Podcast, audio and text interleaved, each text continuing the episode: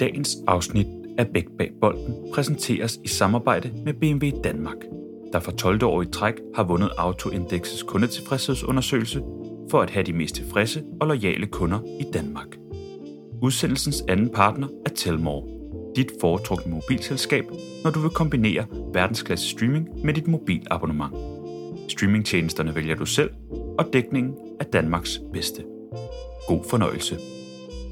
Velkommen til Bæk bag bolden. Jeg kunne have sagt herzlichen velkommen, fordi i dag er det en samtale på tværs af forbundsgrænsen ned til Tyskland, for jeg er så heldig at have besøg af dig, Mike Tulberg. Goddag, Mike. Velkommen til.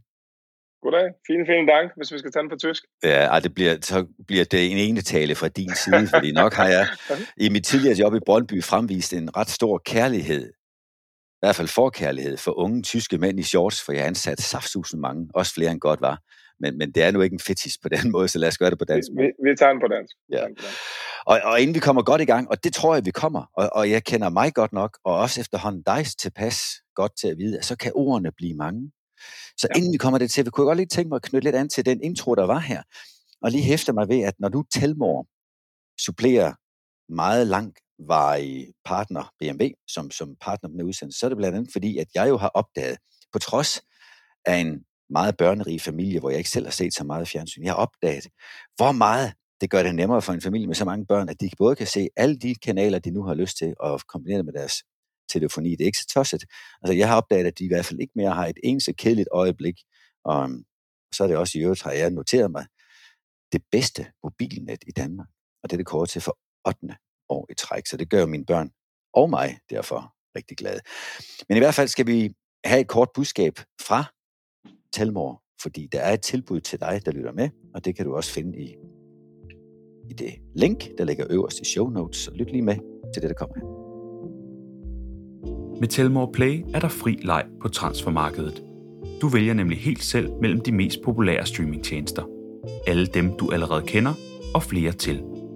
Du kan streame både film, serier, musik og bøger. Sæt selv startopstillingen med fire valgfrie streamingtjenester, så dit abonnement passer perfekt til dig og resten af familien. Kombineret med dit mobilabonnement sparer du helt op til 37% hver måned i forhold til normal markedspris. Opret dig på telmore.dk bolden og få første måned med Telmor Play til en helt særlig pris. Mike, hvorvidt du ser dansk tv, jeg ved faktisk, du har lige fortalt mig, at du følger med i dansk tv en gang imellem. Uh, ja. tæt, I et tæt program med tre børn og et krævende job i Dortmund, så har du alligevel en gang imellem fulgt med i nogle af de danske kampe i hvert fald. Du har en procentvisning. Prøv lige, prøv lige del det, du vil, med hvilke kampe det er, du ser i dansk tv. Der er ingen tvivl om, at øh, en del af de kampe, jeg har, jeg får set, det, det er med AGF, i og med, at jeg har en fortid som, som spiller og som, som træner i klubben. Øhm, så hænger det lidt sammen med, at jeg har et rigtig godt forhold til Jan Laversen, og er opvokset i Farum, og mine forældre bor lige op og ned af stadion, og jeg har selv spillet i Farum, og den måde, de gør tingene på, synes jeg er rigtig, rigtig spændende. Jeg med, at jeg også selv er, er i et arbejde, hvor jeg har med rigtig mange unge spillere at gøre. Øhm, så jeg ser en del af Nordsjællands kamp. øhm, og så øhm, følger, jeg, følger jeg selvfølgelig lidt med i de, de større klubber som Midtjylland og FCK. Men, men der bliver set en del fodbold, men, øhm, men det er klart på et eller andet tidspunkt med tre børn, og der skal også en masse Bundesliga, anden Bundesliga og tredje Bundesliga og min egen ungdomskamp. Så, så på et eller andet tidspunkt bliver tiden også knap. Men, men jeg får stadig set en del danske fodboldkamp. Og nu har du så fortalt, at du også ser tyske kampe, og jeg gætter, de fleste godt ved det, men ellers skal vi lige tydeliggøre, at du jo er træner i Dortmund, der har været det. Ja, det femte år, du er i gang med nu? Det er det femte år, ja. ja. Og du har ansvaret for U19-holdet, der du har haft det sidste, hvad, tre år? Ja, det er det fjerde år, yes. Fjerde år nu, ja. Og jeg synes ikke, at du selv skal presses til at sige det, men så vil jeg da gerne have lov at nævne, at uh, du har i tre år ikke tabt en turneringskamp som træner for Dortmunds U19-hold. det er jo crazy, for det er jo ikke, det er jo ikke amatører, I spiller mod, det er jo ikke nybegynder eller praktikanter i den forstand. Nej, Nej det er rigtigt. Det med modifikationer, det man siger på dansk, vi har, vi er jo delt op i, i tre øh, øh staffen, hedder det, tre grupper, øh, hvor vi blandt andet spiller mod Schalke og Gladbach og Leverkusen og, og Köln. Øhm, og, og der er det sådan, at vi, vi spiller i den her gruppe. Vi har så spillet lidt mindre kampe end normalt, fordi der har været corona. Men, men jeg tror, at efterhånden vi er oppe på 40 eller, eller lidt flere kampe, øhm, som vi ikke har tabt. Vi er blevet mester de sidste to år uden nederlag.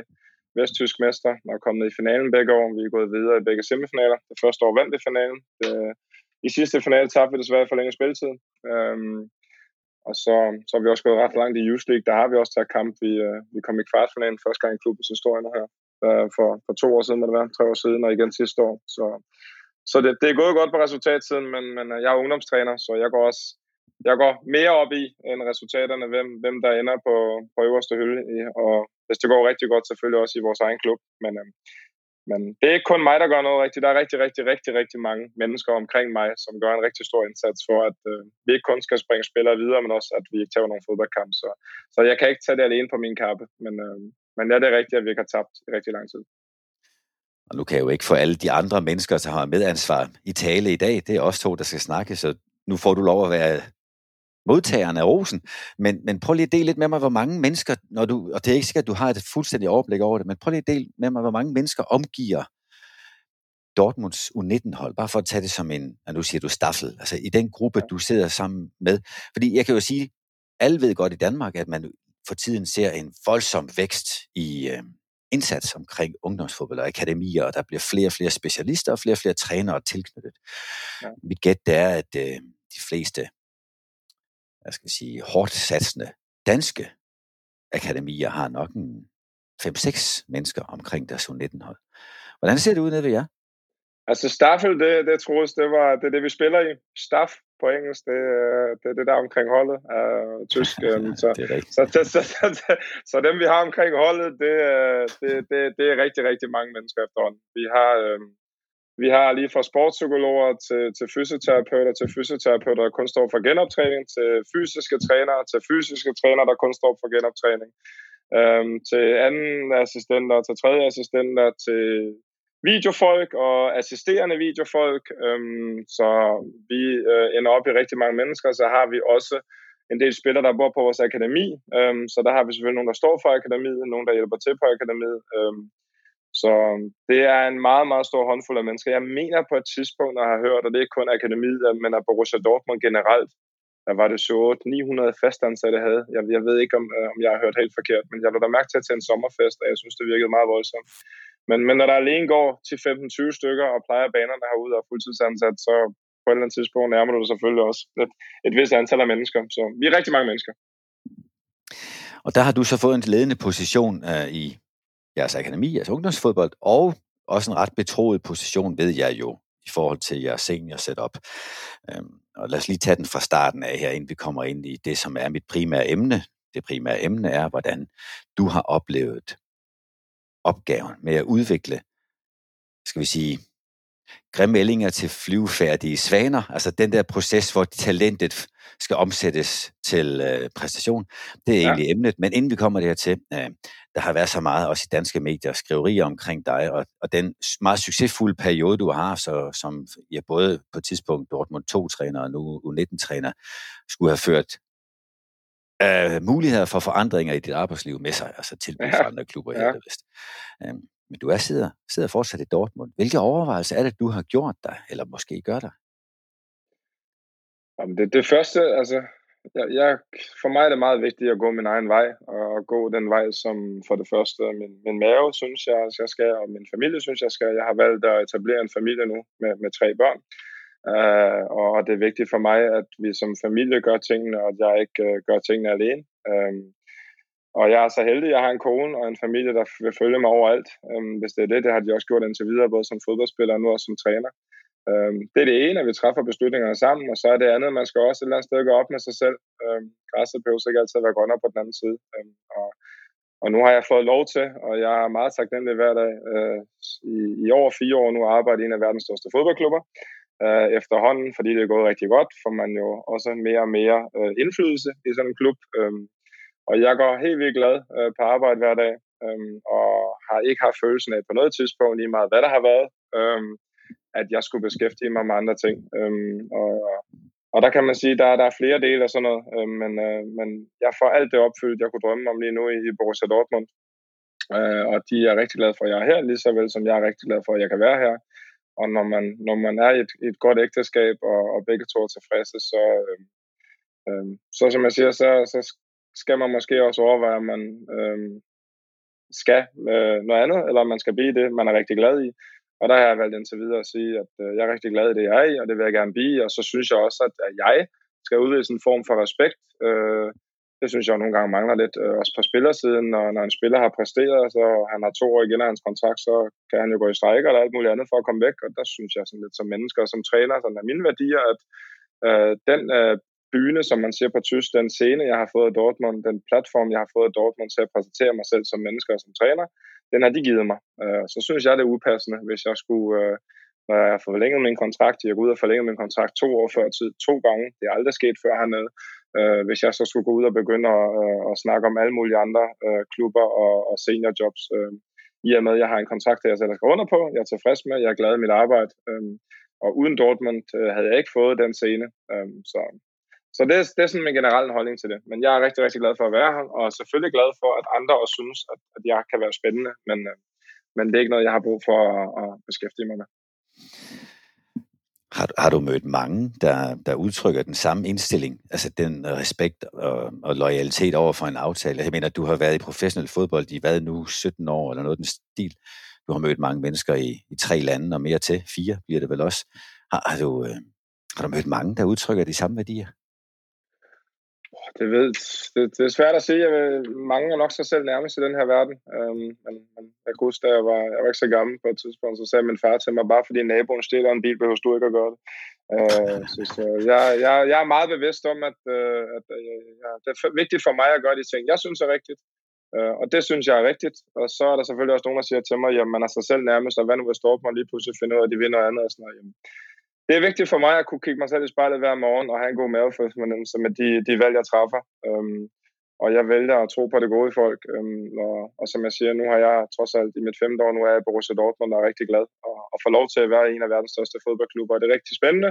Der er en masse dygtige mennesker. Øhm, jeg har et rigtig godt forhold til, til alle hernede, også øh, på senere siden, om det er Edin Terzic, som jeg efterhånden også ser som en kammerat, var vores cheftræner, om det er Sebastian Kæle, og så naturligvis den, den naturligvis, nu snakker jeg lidt tysk, ham jeg, ham jeg arbejder til sammen med Lars Rikken, øhm, som jeg nok nærmest snakker, snakker mere med min egen kone, ikke? Så, øhm, så, så jeg har en rigtig, rigtig fed hverdag, hvor jeg også føler, at jeg udvikler mig og bliver bedre, og det er vigtigt for mig.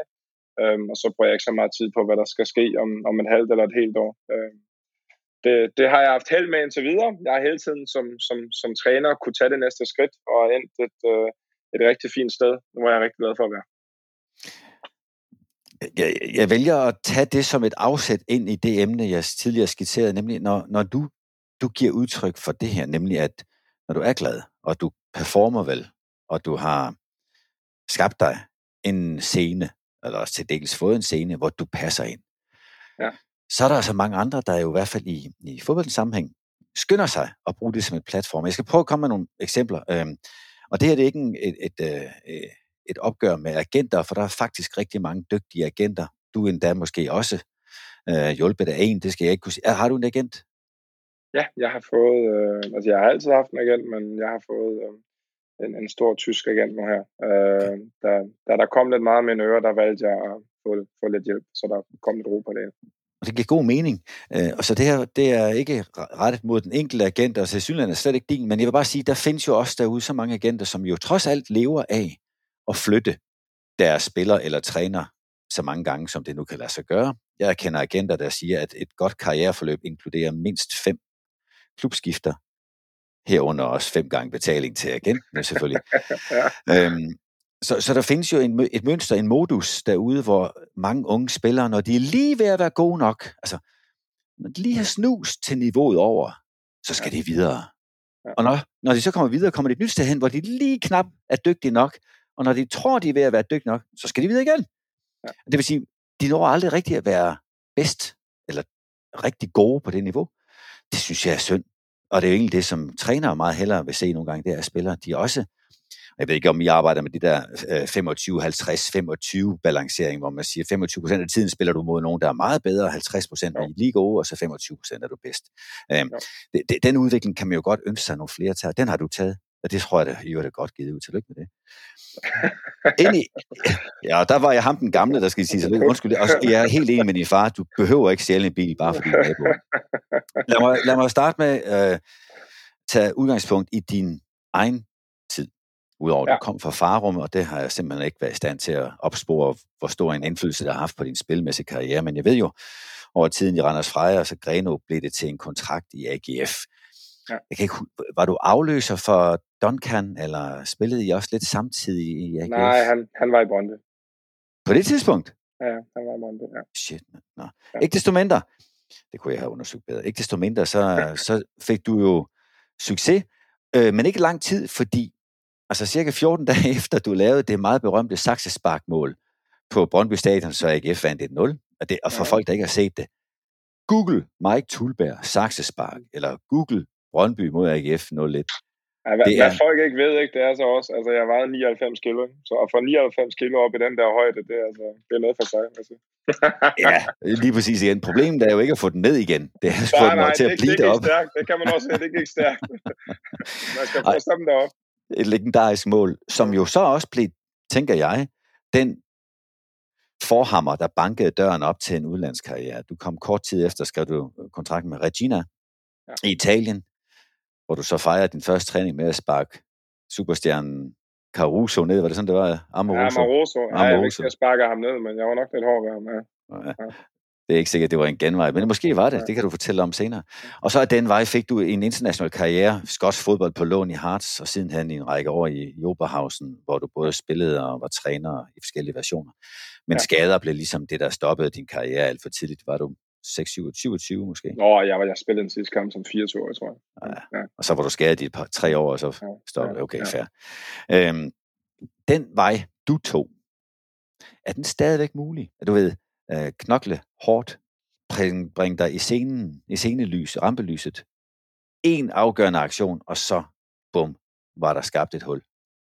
Ej, jeg tror ikke, altså, øh, jeg, jeg synes også, den bliver sat lidt på spids med en afgørende aktion. Øh, nu har vi jo lige eksemplet med Wallis øh, på vores A-landshold, der også har taget en, en omvej. Øh, øh, sådan som jeg forstår det, måske mere har levet livet, og så fundet ud af, at han gerne vil fodbold. Ved, ved mig var det sådan, øh, at jeg, øh, at jeg godt vidste relativt tidligt. Min mor øh, har været professionel håndbold, hvor hun spiller 70 A-landskamp, og, og fuldstændig skudt i al slags sport. Min søster er professionel håndboldspiller, og min far også spiller håndbold. Så, så jeg kommer fra en familie, hvor at, øh, at der var opbakning, uden der var pres. Øhm, men jeg fandt ret hurtigt ud af, at, øh, at jeg havde et talent. Det var ikke særlig stort, men mit største talent, det var nok min vilje. Øhm, så da de andre begyndte at gå til fester og drikke alkohol og lave andre ting, der, øh, og det kan jo godt være det senere, det der har skudt mig i foden af, så jeg kunne spille mere, men jeg trænede jo langt mere end alle andre. Øhm, og jeg overhalede mange spillere, som har langt mere talent, men jeg var jo ikke mere, det var meget sjovt, når man snakker med gode gamle kammerater. Jeg var 12-13 år, der lød jeg lavede vedmål med, med folk, da jeg spillede på anden og tredje hold ude i AB, øhm, om jeg blev professionel fodboldspiller, for jeg var sikker på, at jeg blev det.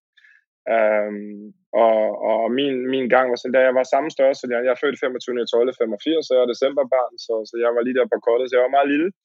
Øhm, det er så ikke mere, om, det var jeg dengang, så, så jeg havde også øh, problemer på størrelsen. Og der var altså ikke noget futurehold, og hvad ved jeg, dengang, da jeg spillede, ikke? Så jeg var fra Farum til AB, og så begyndte nogle af de andre at blive lidt større, og så var jeg jo ned og spille. Jeg tror, jeg er på anden holdet, som, som mod 13 og 14 spiller den alder cirka, og så er jeg ved at spille nogle tredjeholdskampe. Jeg kan stadig huske, hvordan jeg sad med rosiner og power drink, og, og hvad ved jeg ikke, og når de andre begyndte at gå i byen, så sad jeg derhjemme, eller var ude at træne, og jeg blev længere på anlægget. Uh, så kunne jeg godt se, at AB det ikke var så nemt. Jeg havde en legendarisk træner, Tony Trex, uh, øh, fantastisk menneske, som satte mig ned på venstre bak, fordi jeg kunne skyde langt med mit venstre ben. Øhm, og der var jeg så første gang, jeg var inde omkring førsteholdet i AB, det var der som, som 17, 16-17 år. Øh, og, altså ikke førsteholdet, men, men det hed vel 19 liga dengang. Og så valgte jeg at tage på Hesegårds fodboldkostskole, fordi det passer meget godt til mig. Det var Finn Trækker dengang, der styrede det. Tidligere professionel også Flemming Poulsen var træner derude, som du kender, Ken Nielsen. øh, Lars Lundqvist og og der kom jeg over, og øh, ja, der, jeg ville gerne være angriber, og det fik jeg lov til, og jeg var en af de bedste. Øh, men der var ikke særlig mange, der var rigtig gode, selvom at, øh, at, at vi havde en masse dygtige spillere, var du ikke nogen af de bedste i Danmark, så tog du ikke på Hesselgårds fodboldkostskole.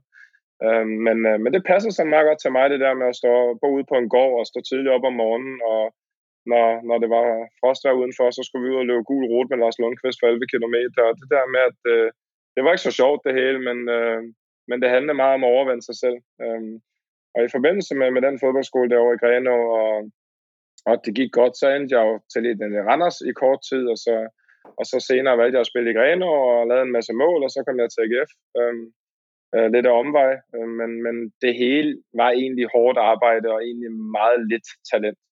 Jeg bliver så også korsbåndsskade, hvor folk så tror jeg også er helt færdig, hvor, øh, hvor der, det er lidt det, der har dannet mig som person, blandt andet den korsbåndsskade. Så hvis man forestiller sig lidt sådan en 17-årig, der går på handelsskolen, hans familie bor på Sjælland, og vi er over i Grene, og jeg ligger på det tidspunkt, og, og det tager bussen hjem om mandagen om morgenen til Sjælland. Øh, bliver tjekket i Brøndby af Thomas Macron, den fysiske træner fra Mikkel Kessler dengang ude på Gildhøj. Øh, og, og tager bussen hjem igen mandag øh, til, til skolen, altså ikke skole den mandag. Og så ligger jeg i ugen og træner, øh, jeg kan tydeligt huske det, op klokken halv fem om morgenen, træner ned i et mørkt lokale på gården alene, hvor der ikke er noget lys. Fra 5 til halv syv, øh, spiser morgenmad, kører ind på handelsskolen på cykel, kommer hjem og sover, genoptræner om aftenen, altså uden. Det er ikke som i dag i en klub, hvor der stod en og hjalp mig, og så gik i seng der. Øhm, og jeg bliver klar igen. Øhm, og, og jeg, jeg har været vant til at presse mig selv helt vildt meget. På det tidspunkt, det er første gang, jeg sådan finder ud af, at kroppen har nogle begrænsninger. Øhm, og, og jeg er bund ærlig omkring alting, fordi jeg tror, en af mine største styrker, jeg ved en af mine største styrker som mennesker og som træner, det er, at, øh, at jeg er meget autentisk, jeg er meget ærlig, folk ved, hvad de får, øh, og jeg prøver at bruge mange af de ting, jeg selv har oplevet på egen krop, øh, til at hjælpe andre. Øh, og der havde jeg sådan et, hvor, hvor jeg havde desværre en, en, en jeg kendte en, hvis, hvis kæreste døde som, som 16-årig, øh, og der får jeg selv dødsangst, og øh, øh, skal, ja, jeg går til psykolog i en overræk, og er meget bange for, for hjerterytmeforstyrrelser og forskellige ting, og, og, og, og lander faktisk i sådan en hul, hvor jeg har brug for at komme op som ung menneske, som har presset kroppen alt, alt for meget. Det er jo klart, hvis du ikke sover i fire måneder i træk, og du fysisk presser dig selv, så, så på den tidspunkt siger kroppen stop, og det er ikke, for jeg har altid haft øh, den største opbakning hjemmefra. Jeg kunne ikke ønske mig mere, men, men de kan jo ikke bremse en dreng på 17-18 år, som har sat sig et mål op i hovedet. Øh, så da jeg, da jeg kommer tilbage, inden jeg kan begynde at spille igen i Grenaa, det inden jeg rører til AGF, der, øh, der finder jeg sådan ud første gang i livet, at der er nogle begrænsninger på ens krop, og, og hvad hovedet kan klare. Um, og det, det er et af de slag, jeg har måttet tage, uh, som jeg er rigtig glad for, at jeg har måttet tage, som jeg tager mig med videre nu i dag som 37-årig. Fordi at der er rigtig mange af de ting, jeg selv har oplevet, som jeg kan bruge. Uh, og der tror jeg, det er rigtig vigtigt, at, uh, at man ikke er bange for uh, at, at, at sætte sig selv på spil, og ture at være sig selv, og ture og give ud af de erfaringer, man har oplevet, selvom de måske kan være, nu ser vi på tysk, lidt unangenæme, men lidt, med det ubehagelige at snakke med andre om, at man har svagheder, at man har været i huller, og man har skåret op af dem. Øh, for i bund og grund, så er jeg ret sikker på, at vi alle sammen igennem livet, om vi så er fodboldspillere, trænere eller noget andet, har haft nogle ture. Øhm, og hvis der ikke er nogen, der tør at være ærlige omkring det, øhm, øh, og der mener jeg ikke kun den, der har det i deres professionelle arbejde som psykolog eller andre, men nogle af os andre, så, så, så er det sgu synd, fordi at vi kan jo bruge det til at hjælpe hinanden. Og det, det er en af de ting, jeg er kommet rigtig langt på som mennesker og som træner, det er, at, øh, jeg tør at, at, at vise alt til dem, jeg omgås. Øh, jeg ser det ikke som en svaghed, nærmere som, som en styrke. Øh, så jeg har ikke noget problem med. Øh, øh, jeg havde en far, som, eller har en far heldigvis, som, som øh, har en grim sygdom, og stå foran en spillertrup og, og fortælle, øh, hvorfor man måske i øjeblikket har lidt svært med tårer i øjnene. Det, det er sådan nogle ting, som, som, som, som jeg har valgt at gøre, som jeg synes er rigtigt, som nogen måske kan virke som svaghed, men som, som jeg har valgt at, at sige, jamen, det kan godt være, at nogen synes, det er en svaghed, men jeg tror, de rigtige mennesker ser det som en styrke, og der har jeg været heldig, blandt andet Borussia Dortmund ser det som en styrke, af jer, sådan som jeg. Og det, nu kom jeg ud, som du sagde. Ja, nu blev det til mange år, men det var sådan lidt en længere forklaring på, på hvordan det starter og hvordan det er. Det, og det kunne jeg godt have lyst til at, at vende tilbage til. Øh, noget af det især selvfølgelig, men, men prøv lige, øh, nu, jeg, jeg har ikke en forventning af, øh, om at du hører begge bag bolden hver uge her, men, men øh, for dem, der gør, så vil de sige, er der ikke gået ret mange uger, siden jeg sidst anbefalede min favoritbog, Ubehag, som jeg for god ordens skyld skal sige, at jeg ikke selv har skrevet. så, men jeg kender dem, der har. Ja. Øhm, og, og hvis du en dag får tid og lejlighed til at læse den, så prøv at gøre det, fordi den adresserer netop ja. det der med at kunne stå ved sig selv i ubehaget. Ikke at flygte fra det, ikke at prøve at dulme det, men at acceptere det som en portal, man gerne må gå igennem for at få det næste skridt. Øh, du nævner noget, som jeg synes er rigtig spændende, det her med at sætte sig selv på spil. Men enten det er at stå over for hele truppen og fortælle om, øh, hvilken påvirkning det har på dig med din fars sygdom, eller, eller som du gør nu, deler den dødsangst, der var, der var en del af bagagen, da du var flyttet til Hesselgods. Alt det, der ja. slår mig i den sammenhæng, og det bliver lige så meget en anbefaling til dem, der måtte lytte med. Øh, der findes den her amerikanske forsker, Brené Brown, ja. Brandy e. Brown, øhm, som jeg gerne vil fremhæve. Og når I har glemt alt, hvad jeg har sagt, og kan huske noget af det, Mike har sagt, så prøv lige at huske navn Brandy e. Brown. Også, jeg, jeg lægger et link i show notes i øvrigt. Hun taler jo om forudsætning for mod, mod som er noget af det, vi alle sammen gerne vil have, og vi også beder vores unge spillere om at have. Forudsætningen for mod, det er faktisk sårbarhed. Og så har vi nogle mænd, der er lidt forkvaklet i vores, øh, du ved, maskulin, feminin spektrum. Vi kan ikke så lige, godt lide at sige at, at være sårbar, men så at sætte sig selv på spil, som du nævnte. Ja. Det er ligesom forudsætningen for mod. Det er først der, hvor du investerer hele dig, det er modigt, at du risikerer at tabe størst. Og det synes jeg faktisk er en, en rigtig god lærer ud af det, du fortalte mig og alle, der lytter med før. Hvis man ikke sætter sig selv på spil, så kan man hverken tabe eller vinde på den helt store klinge. Jeg tror, det er vigtigt det der med at tabe, fordi jeg er udmærket klar over, jeg fik også at vide, øh, da jeg stadig spillede, jamen jeg skulle ikke sige det der til nogen med, med, med dødsangsten og, og det, jeg havde været igennem. Øh, og jeg, var, jeg, jeg synes, jeg var relativt langt i nogen alder. Øh, også op i hovedet, så, så jeg var relativt klar, hvad jeg ville og ikke ville. Og jeg vil hellere tage på at være som jeg, end at jeg ikke vil være som jeg. Øh, og stå ved det. Og det tror jeg er vigtigt, at man går op med sig selv, fordi at, øh, det er svært i den verden, også nu øh, som, som træner, Øh, hvis man er, jeg har også fået at vide som træner, og også af folk, øh, som, som er højt på strå, om, om man skal være så åben. Øh, og jeg har det sådan lidt, jamen, så må man blive valgt fra nogle steder, hvis det er sådan, og også så må man tage nogle steder, hvis det skal være sådan. Øh, men jeg vil hellere stoppe med at være træner i år og morgen, og så være som jeg øh, end, øh, end jeg vil gå på kompromis med det. Også i forhold til åbenheden og sårbarheden. Fordi jeg tror ikke på, at du kan lede og, og forvente noget af andre mennesker, i mit tilfælde nu unge mennesker, uden selv at stå frem og være på den måde. Øh, det har jeg selv oplevet mange, som har forventet noget af nogen, uden selv at kunne være i det selv, og så synes jeg, det bliver, øh, øh, hvad siger man på dansk, altså, så, øh, så bliver det ja, useriøst vil jeg ikke sige, men det bliver jo ikke autentisk, det kan du ikke. Øh, så, så hvis du skal være i det, så skal du også tilstå at være i det på den måde, som du er. Øh, men, øh, det, Men det, som jeg siger, det er gået meget godt indtil videre. Og det er en utrolig spændende snak, synes jeg, den der med at være autentisk. Altså, hvad er autenticiteten? Nogle klubber, og jeg tænker også, det gælder for nogle af os mennesker, de, de har det med at henvise til de der 5-6 år ud af deres 100 år eller mere eksistens, hvor det gik bedst. Og så siger de, at det var de 5-6 år, at det var det autentiske i, i vores klub. Og det samme har vi det jo med som mennesker nogle gange at sige, der hvor vi synes, vi havde mest medvind, der hvor vi lykkedes bedst. Ej, det var der, vi var mest autentiske. Men det er jo ikke sikkert. Langt fra sikkert i øvrigt. Og derfor er det en vanskelig opgave, også som træner, hvor vi jo alle sammen ved, at hvis vi er autentiske, så har vi større chance for at få følgeskab. Men i gang med skal vi også være kameleoner, der sørger for at vinkle os efter, hvad er det for et menneske, vi står overfor, hvad er konteksten. Utrolig vanskelig og interessant det, det, det er vanvittigt svært, og som du siger det der med at tage, altså jeg kan, jeg kan huske, øh, og jeg har ikke øh, overhovedet lyst til at snakke grimt øh, eller dårligt om nogle andre mennesker i fodboldverdenen, men jeg kan jo huske de jobs, jeg også har været i. I Oberhausen, da jeg startede som ungdomstræner, der er jeg meget tæt på, på bestyrelsen, og forstand hernede, og, og får lov til en masse ting og lære min egen fejl. Så kommer jeg til Danmark, øh, hvor Glenn starter med at være cheftræner for Superliga-truppen der i AGF og, og PC er sportsdirektør. Så, så sker der en masse ting, øh, også i ungdomsafdelingen og sådan noget, hvor jeg følte måske, at, øh, af den måde, jeg var på. Altså, hvis jeg bliver bedt om at være lidt mere rolig ude på sidelinjen, øh, og, og ændre nogle ting, så ved jeg godt, at jeg er et forkert sted. For jeg har brug for, at jeg er en følelsesladet gut, som går helt amok en gang med mig, når kampen, så man først står og krammer spillerne efter, efter kampen, hvis jeg går, eller går ud og altså går en tur med dem og snakker om ting og sådan noget. Men der kunne jeg godt mærke, og især da jeg så kom til Vendsyssel der skete jo også nogle udskiftninger. Først havde vi morgen, så havde vi Glenn som sportsdirektør, øhm, og så fik vi Ole ind. Altså, der, der kunne jeg godt mærke en gang imellem, at øh, der skulle jeg stille mig det spørgsmål, som du siger, vil du gå på kompromis med den, du er på, at den du er? For jeg var meget ung dengang, og jeg, har, jeg var meget fremadbusende og stod ved mine holdninger. Øh, det følte jeg også, jeg kunne, fordi når man ligger hele ens liv der, og blandt andet sover op på anlægget og vander banerne om aftenen, og alle andre er gået hjem, og for en, en, en klub, der egentlig ikke var givet til mere til Jyllandsserien, til, til på et eller andet sted med andre, der også arbejdede rigtig, rigtig, rigtig, rigtig hårdt, til at kunne være med og slå øh, hold som FCK og Brøndby, så følte jeg godt, at man kunne tillade sig at stille nogle krav. Men der kunne jeg også, som du siger, mærke en gang, men okay, det passer sgu ikke lige ind. Øh, og der er nogen, der synes, at du er i din unge alder måske en gang imellem går lige over linjen og har for stærke holdninger. Øhm, og der er du fuldstændig ret i, men der er det også bare sådan, når må du gå op med dig selv, øh, som du siger, vil du tage, øhm, eller vil du gå på kompromis med dig selv? Øhm, og der er jeg ret klar i, i det, jeg vil. Og det betyder ikke, at jeg ikke engang lige kan bide mig selv i tungen, men, men de overordnede linjer, øh, dem holder jeg ved. Og det har jeg også gjort hernede. Og der er ingen tvivl om, jeg har været heldig hernede også, fordi der var også generationsskifte, og, og som de griner en gang imellem. Altså nogle gange har jeg åbnet munden, øh, øh, og jeg har ikke brug for at få ret, men jeg har brug for at sige mine holdninger, fordi det er jeg ansat til.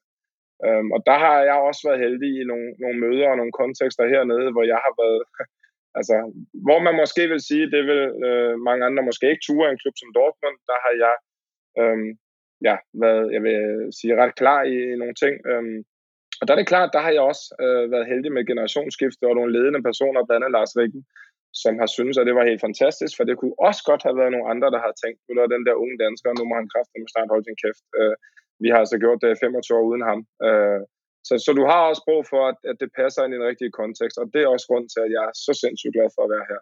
Det er, at jeg har kunne være mig selv 100% øh, de sidste 4-5 år, og få lov til at, så, så få lov til at være, som jeg er. Det, så, altså, hvis man får lov til det, og det er jo det der autentiske, altså, så, så er chancen for, at, at der er andre, der også lærer noget ind, de er noget større. Jeg har flere gange, og det gør jeg så også nu, kan du høre, øh, refereret, eller citeret bliver det nok nær, men nærmere, den argentinske træner Helenio Herrera, det kan nok siges mere spansk, end jeg gjorde der, som jo blev berømt i Inter for Catenaccio og så videre, og stadigvæk har rekorden, hvis nok, for bedste interstart nogle gange, nogensinde med syv sejre i de første syv kampe. Det skal nu være det. Øh, Herrera, han, han er citeret for at have sagt, det er da så langt at foretrække at kigge med egne idéer frem for med andres. og det synes jeg også, du gør dig til talsmand for. Ja. Mens vi lige øh, gør klar til det, jeg stadigvæk synes kunne blive rigtig altså, hovedindsatsen i det her samtale, nemlig hvordan har du erfaring for at formidle eller hjælpe unge tyske og også udenlandske talenter til succes i Tyskland, så vil jeg godt, apropos Tyskland lige her, give plads til den meget lojale og snart fire år lange partner til Bækberg Bolden, nemlig BMW, kommer her Bæk bag boldens faste partner, BMW Danmark, lancerer til oktober den helt nye og fuldelektriske BMW i5. Dynamisk køreglæde, fyldt med digitale innovationer og til et beskatningsgrundlag fra 561.000 kroner. Du kan også privatlise bilen for 6.995 kroner per måned med en udbetaling på 50.000 kroner. Totalomkostningen i 36 måneder er 307.715 kroner. Du kan allerede nu skrive dig op til en prøvetur hos de danske forhandlere, når bilen lander i efteråret. BMW, det er jo noget af det bedste, man kan få i Tyskland, siger jeg så bare, uden at du behøver at gå ned og bytte, eller hvis du er der. det, det, det, det, det, kan jeg slet ikke. Ja. Det er bestemt, hvad bil jeg skal køre. ja, ja, men, men jeg kan fortælle, at når jeg engang imellem skal ud og køre, kan låne sådan en BMW til at køre til podcast-samtaler, så selvfølgelig er man som prinsen af, af al motorvejstrafik. Uh, Mike, nu vil jeg gerne spørge meget mere ind til det aktuelle job, du har. Ja. Uh, I har, hvor mange spillere uh, har I i, jeres, i den trup, du er chef for, U19-truppen? 22 plus 3, altså 3 målmænd og 22 markspillere. Hvor mange er dem er tyskere, eller rettere sagt, hvor mange er ikke tyskere? Øh, cirka halvdelen. Okay. Ja. Det vil sige, der findes nogen, der ligesom dig i ung alder har forladt deres hjem og taget over landegrænse. Du tog så bare over Skagerak. Det må være Kattegat. Ja, ja, ja, nu, ja, nu skal vi passe på, hvad vi render ud med. Ja, i hvert fald to færger. Kan vi blive enige om, du gjorde det til Greno? Ja, lad, lad os bare sige, at jeg kørte over broen og tog den over. Okay, det er nemt. Så er det Storbælt. Det kender jeg. Øhm, så, øh, så er de her, de er jo så taget nogle gange meget længere væk hjemmefra, og i øvrigt til et enormt skærpet elitemiljø. Jeg ved godt, Lars Lundqvist løb gul rute, eller hvad det var for en med der klokken meget tidligt. Og, og alt, hvad jeg kender til Hesselgårds, jeg også selv får lov til at være ude og træne en gang imellem derude, ja. uh, kendt af Flemming dengang. Men jeg ved godt, det var voldsomt intenst, men at skifte til så konkurrencepræget miljø kan nok ikke være det nemmeste for, for alle de unge. Og så vidt jeg kan tælle, så er der så cirka halvdelen, der ikke spiller. Mm. Hvis ja. jeg er 22 markspillere. Og cirka halvdelen, der ikke spiller det må være meget forstyrrende i forhold til at være rejst hele vejen til Dortmund for at få succes. Prøv at fortælle lidt om det job, du har, den, den opgave, du har med at modne talentfulde spillere så meget, så de kan komme ind og spille seniorfodbold. Helst i Dortmund, selvfølgelig. Altså hvis vi lige tager den første i forhold til halvdelen af truppen, det, det er jo desværre sådan, at der er mange unge, når, når de møder lidt modstand, så, så går de en anden vej, og det, det er også lidt sådan i forhold til, at vi har 10 udlændinge. Vi har nogen, som, bor i Tyskland og opvokset i Tyskland, men for forældrene måske har et andet øh, statsborgerskab, og så når de ikke lige kan komme på land, så er det Tyskland, så vælger de et andet sted. Mm. Uh, så, så der tager vi lige. Men vi har mange udlandske spillere, uh, og har haft det. Um, og det er, jo, det er jo klart, at uh, vi er en meget, meget stor kreds af mennesker, som skal forsøge at få integreret de her unge drenge, når de kommer. Og det starter jo allerede med sproget. Um, nu er vi også skolen.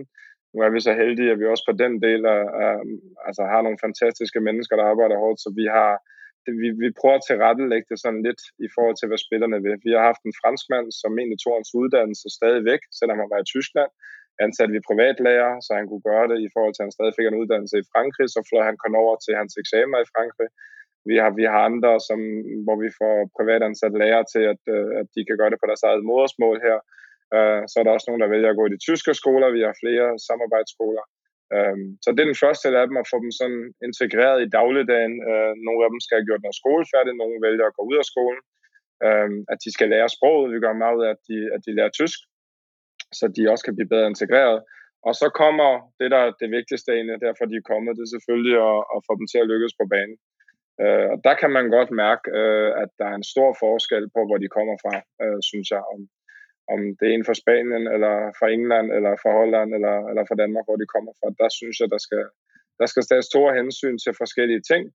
Men i bund og grund er min erfaring efterhånden, at hvis du bruger rigtig meget tid på mennesket, og de finder ud af, at du ikke kun er deres træner, du rent faktisk også vil dem noget godt som menneske, så er det tit sådan, at de også godt formår at forstå, hvis de måske en gang med ikke lige spiller, eller en gang med øh, øh, ikke lige øh, øh, er med på, lad os sige, en usually kamp, øh, eller hvad ved jeg. Altså, vi, vi, jeg bruger, og vi bruger, fordi at jeg synes, det er vigtigt, rigtig, rigtig meget tid på at, øh, at give dem en følelse af, at mennesket er vigtigt, og ikke kun fodboldspilleren, i og med, at jeg selv også måtte stoppe tidligt som fodboldspiller, er det vigtigt for mig, at de har to identiteter. Det er desværre sådan med de sociale medier, og nogle af de spillere, vi henter, at de er så store allerede som 16-årige, at, at de er nærmest er verdenskendte. Øh, jeg synes, det er meget vigtigt for dem. Øh, det kan også godt være, at det ikke går godt med fodbold, men der kan være andre ting, at, at de formår at have en intensitet, der bare er den person som menneske, og ikke fodboldspilleren. Øhm, og det er endnu sværere, hvis det ikke går i skole, fordi så bliver det bare fodbold. Men jeg gør meget ud af, også i forhold til min egen erfaring, er, at de også har noget andet. Så hvis de ikke går i skole, så, så, altså nu skal jeg sige, så kan det være at lære et instrument. Det gider de ikke, men, men at man får noget, hvor deres, deres hjerne er også en muskel ligesom deres ben. Så, så jeg synes, det er vigtigt, at, at vi får beskæftiget dem på andre måder, og det er vigtigt, at vi får gjort meget ud af, at, øh, at også selvom de ikke skulle lykkes sig, så vil vi stadig ringe til dem en halvt år efter og spørge, hvordan de har det. Vi vil stadig give dem en krammer, når vi ser dem. Øhm, så, så det ikke bliver for meget øh, maskineri og robotter, som man desværre ser en tendens til mange steder jeg, jeg kan jo, og det ved jeg ikke, hvor relevant det er for dig, men jeg kan jo bare sige, at jeg er helt enig. Øhm, jeg kan da huske, at jeg begyndte som, har jeg været 33, eller noget den stil, som OB-træner i Superligaen første gang, der havde jeg samme indstilling. Øh, Hvilket førte til, at der var syv af vores spillere, der meldte sig til guitarkursus. Så det var Gypsy King, så det var en fantastisk afslutningsfest. jeg ved ikke, om de stadigvæk spiller. Men i hvert fald, øh, det at de forsøger at balancere sig, det kan vi jo godt sætte os sige som lidt mere voksne eller modne, kan vi kalde os. Men udfordringen er jo bare, at de nogle gange er omgivet af mennesker, der siger, drop det pis, spil ja. noget mere fodbold. Øh, jeg tænker på dig som helt ung hvor du stod op klokken halv fem og gik over styrketræner osv. Det, er ikke, det er ikke sikkert, at de bliver støttet i at balancere sig, og tværtimod bliver, skal vi sige, pushet til at være 100% på. Altså, det kunne så være agenter eller forældre eller noget andet, der pusher den. Hvordan oplever du den balance? Fordi I er jo langt fra de eneste stemmer i spillernes ører. Nej, det, altså det, det, jeg synes, der er stor forskel på vores akademispillere, som vi generelt jo har her døgnet rundt, og så de spillere, hvor vi har også spillere, som flytter til med deres familier, hvor de sætter alt på et bræt, og så flytter familierne med. Uh, det, det, er jo stort pres, synes jeg, for en ung dreng på 16, 17 år, 18 år, når en hel familie med søsne vælger at flytte til Dortmund, fordi drengen skal spille fodbold her. Ikke? Uh, mm. det, det, ja, akademispillere lidt noget andet, dem har vi nogle flere timer. Men det, det er klart, der er agenter, der er andre interessenter, uh, der er forældre, uh, der, der er mange ting. Men, øhm, men altså, jeg, vil, jeg bruger ikke så meget tid på det, vi ikke øh, kan gøre så meget ved. Øh, og der er jo nogle mennesker eller nogle interessenter, vi ikke kan gøre så meget ved. Jeg bruger mere tid på det, vi kan gøre noget ved. Og det forsøger vi at påvirke. Og det forsøger vi at påvirke så meget, som vi kan i den tidsramme, vi nu har dem. Øhm, og der er nogen, du rammer, og så er der nogen, du ikke rammer. Og, og som person kan du ikke ramme alle. Øhm, der er det vigtigt, at du, du ved, hvad du er god til og ikke er god til. Og en af de ting, du skal være god til, det er at kunne, kunne indrømme, hvis du ikke kan ramme en, at der så er måske en anden, der overtager. Øh, for det handler om, at klubben skal lykkes, og det handler ikke kun om, at jeg skal lykkes. Øh, så, så generelt øh, er det et meget ledende job, synes jeg, hvor jeg har et ansvar for rigtig mange mennesker. Øh, og vi skal til sammen lykkes med så mange som de unge. De øh, ikke kun fodboldmæssigt, men også menneskeligt.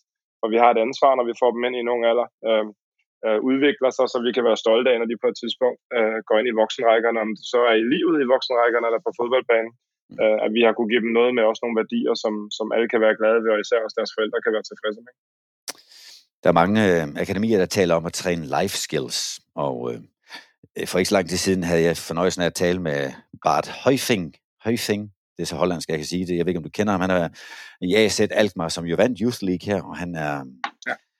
øh, han er ansvarlig for, for hele den brede dannelse af deres spillere. Ikke fodboldspil, men det resten. De bruger blandt andet hjernescanninger, når de skal identificere talenter for at se, hvem der har det største hardware. Så fylder de software på bagefter. Ja. Øhm, meget interessant vinkel. Hos jer, hvad, hvad er de, og det ved jeg godt, at det, alting griber ind i hinanden, men hvis du havde en 2, 3, 4 hvad du nu har af, af nøglebegreber, som I gerne vil sikre, at I uddanner jeres spillere med, eller indenfor? Er der et eller andet, som er særligt øh, vigtigt for jer? Ja, altså, jeg har jo også skrevet lidt om det på min A-opgave på min P-licens, det der lidt, fordi jeg går, har selv oplevet det meget på en krop, det der med, med modstandskraft, øh, om, om man kan provokere modgang, øh, hvis folk ikke har haft det. Nu er det jo sådan, at, at det er jo meget forskelligt. Du kan have haft modgang på mange måder. Du kan have haft øh, udforbydede familiemedlemmer, der har været syge, du kan have haft problemer i skolen, du kan have haft lange skader.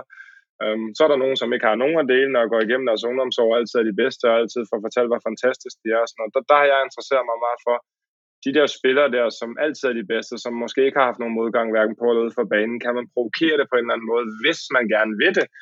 Hvordan kan man altså på tysk sættes om, um, hvordan får vi sat det altså, i, i indvikling? altså hvordan gør vi det her, fordi det er jo klart, hvis du på et tidspunkt som klub begynder at sætte en af de bedste spillere på bænken, og prøver at være ikke færre over for ham, øh, så er det jo efterhånden sådan, jamen, så kommer de jo bare, så kommer med agenter og forældre og siger, vi skifter klub. Altså kan du på en eller anden måde få involveret forældre, agenter, øhm, i en, en arbejdssituation, som du synes er rigtig. Øhm, og der har jeg faktisk en case, som var vanvittigt spændende, øh, hvor jeg må sige, at agenten var øh, helt afstanding. Marco Licksteiner, øh, agent for en spiller, vi havde, der hedder Bradley Fink, Øhm, øh, og det agentur og større spillere som, som Sancho nu i, i United og sådan noget, der, der hævde jeg ham med agenten ind og sagde, prøv at høre, øhm, jeg, jeg, jeg viste ham nogle klip på vores træninger, på vores kampe. Øh, jeg har sat spillerne i situationer en mod en, hvor jeg vidste, at han ville have det svært, hvor han var blevet kørt over til træning, så viste jeg hans kropssprog.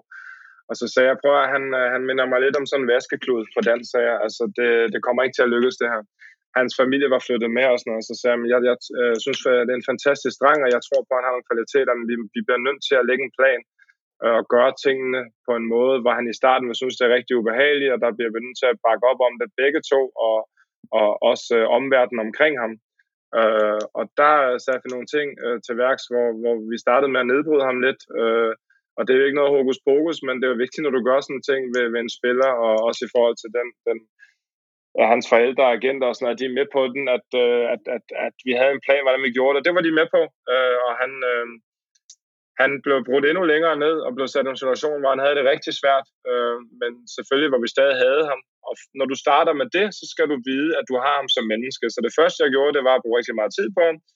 Øh, så jeg vidste, når jeg begyndte at bryde ham lidt led, så ville han vide, at øh, uden at jeg forklarede ham det, der måske var en grund til det. Han synes, jeg var et røvhul en gang imellem, og det var helt okay.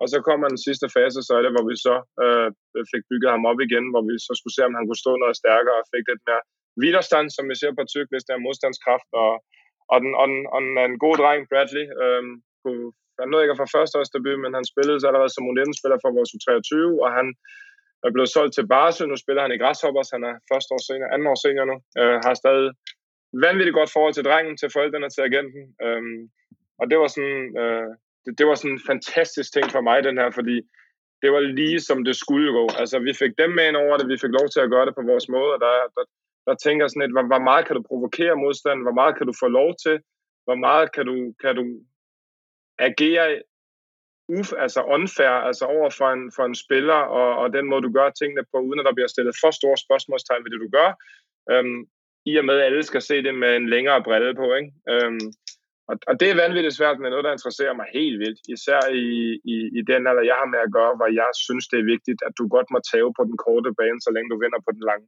Det er ikke alle, der kan forstå det. Men øh, sindssygt spændende emne. Jeg er enig, og nu skal jeg jo ikke nødvendigvis gennemtrumfe det, jeg har snakket om tidligere med Brené Brown og sårbarhed osv., men jeg synes, det du er inde på her omkring modstandskraft, altså der er jo nogen, der opfatter det som, at alting skal bare pralle af, at du ved, sådan et mm. teflonlag, hvor man bare er hærdet og der kan man også blive forhærdet, ikke? Ja. Øhm, og, der, og der synes jeg, at den pointe, hun i hvert fald tager med sig, velvidende, at det ikke er myndet på elitesport som sådan, men alligevel, at man godt tør tage, hvad der måtte komme ind, og stadigvæk sætte sig selv på spil. Altså, resiliens, det er jo heller ikke noget med at afstå fra udfordringer, eller vifte det hele af. Det er jo reelt at tage det ind, og så tykke det igennem, og så komme ud på den stærkere side, som du siger med Bradley her. Øhm, ja, så det der med retfærdighed, fy for søren, hvor har det bare...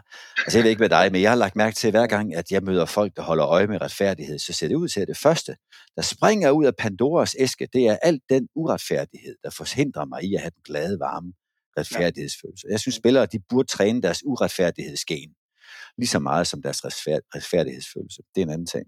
Ja, fuldstændig så får vi jo ikke noget diskussion ud af det. Nej, nej, Mike, ja. her mod uh, slutningen, ikke også? Jeg ved, du har mange uh, spillere i dine hænder. Jeg ved også, mange af dem lykkes som fodboldspillere, endnu flere forhåbentlig som mennesker.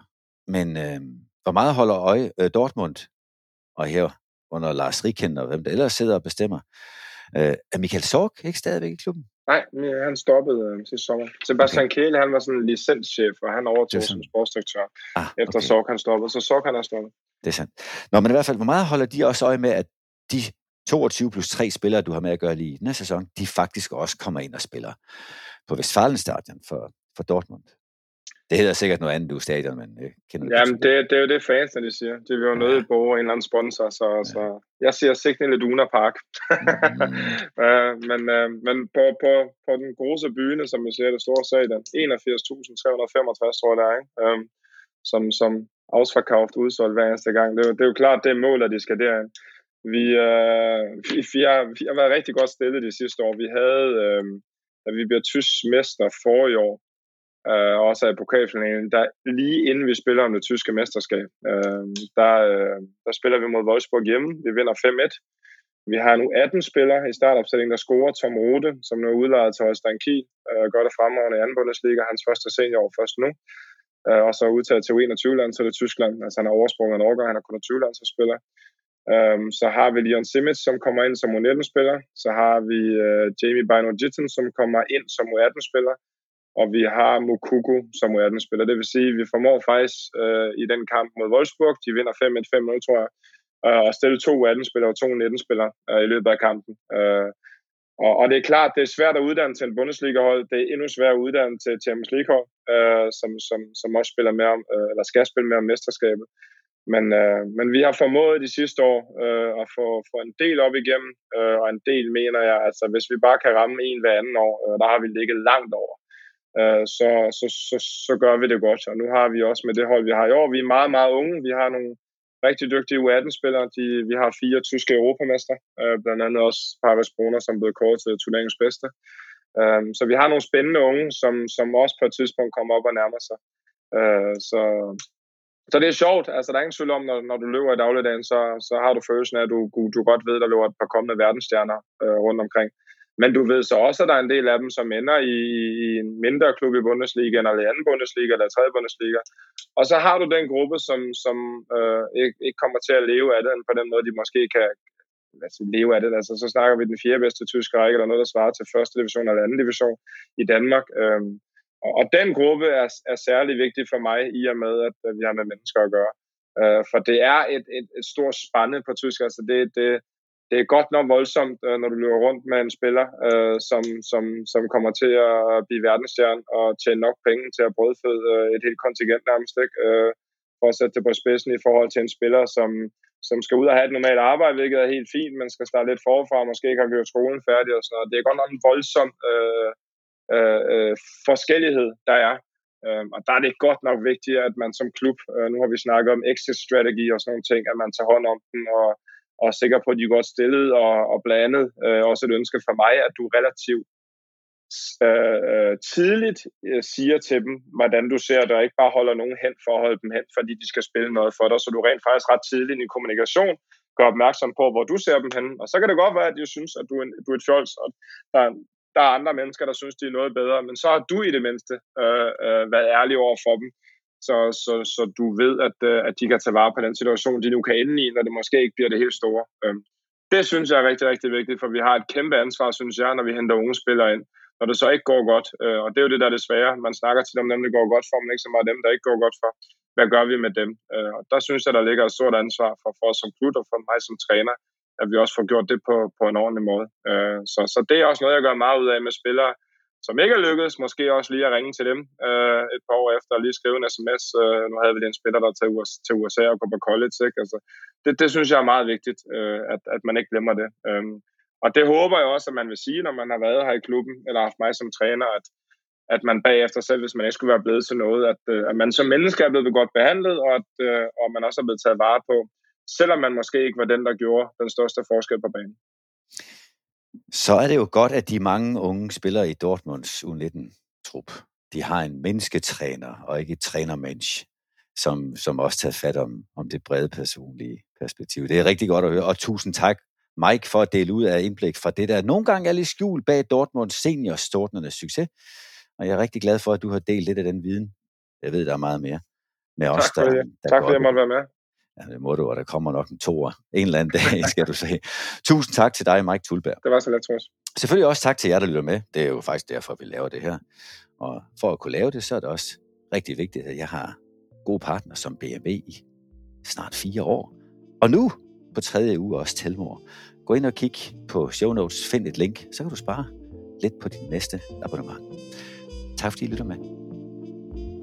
Dagens afsnit af Bæk Bag Bolden var præsenteret i samarbejde med BMW Danmark, der for 12 år i træk har vundet Autoindexes kundetilfredshedsundersøgelse for at have de mest tilfredse og lojale kunder i Danmark. Udsendelsens anden partner var Telmore, hvor du kan kombinere verdensklasse streaming med dit mobilabonnement. Lige nu får du første måned til 99 kroner, når du opretter dig på telmore.dk-bæk bag bolden. Tak fordi du lyttede med.